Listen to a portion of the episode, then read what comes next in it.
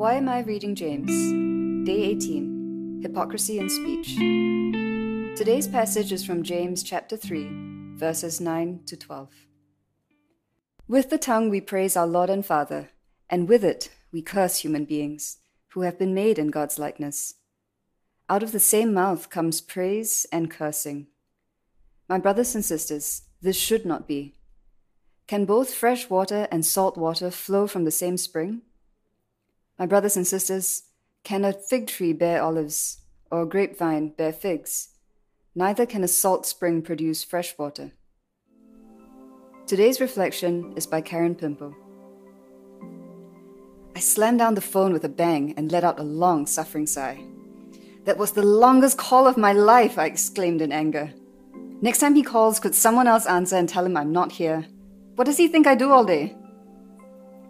Lately, one of my clients had taken to calling me multiple times each day to talk through one of his projects. These one sided conversations often had zero results, except for wasting my time. My coworker laughed at my sour expression and said, Nice announcer voice.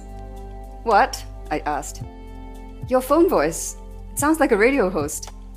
She mimicked my very polite and upbeat receptionist line. Good morning. This is Karen. Yes, thank you for calling. She meant it as a joke, but her words stung.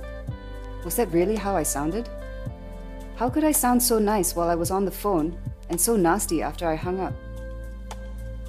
James explored this hypocrisy here in verses 9 to 12. Sometimes our mouths are fountains of fresh water, from which authentic, loving, life giving words spring forth, and sometimes they spew salt water, venomous, prideful speech. Out of the same mouth come praise and cursing, he observes. But this dual nature is fundamentally wrong. The same spring cannot produce both fresh and salty water. Neither should our tongues produce both loving and venomous words. Perhaps what James was suggesting was that a tongue which utters curses indicates a heart that is not truly displaying the love of Christ at all. As Christians, we are called to love not just our friends, but our enemies to show them true love and kindness, not just on the phone professional niceness. And one of the first indicators of our real attitude toward people is how we speak of them and to them. James reminds us that when we curse others through our angry speech, empty flattery, or sarcastic comments, we are attacking someone made in God's image and likeness. Each person carries the imprint of God and is made by his hands. What hypocrisy it is when we become angry and unforgiving with our speech toward another person, all the while knowing how God treats his children with unfailing love and compassion. When we fail to forgive, we have forgotten that God has forgiven us, and furthermore, that he has forgiven them. Salty speech promulgates condemnation, pure speech proclaims mercy.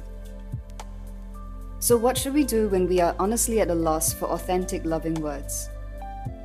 First, be honest. Resist the urge to cover your feelings with a charade. For me, this might mean admitting that I don't have time for a phone call at the moment and offering to reschedule it to a time when I can give the client my full attention.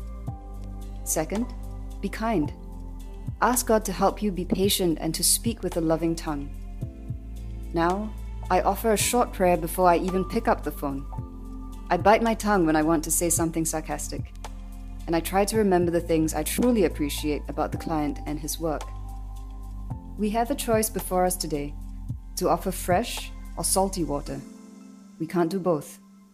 What will you choose?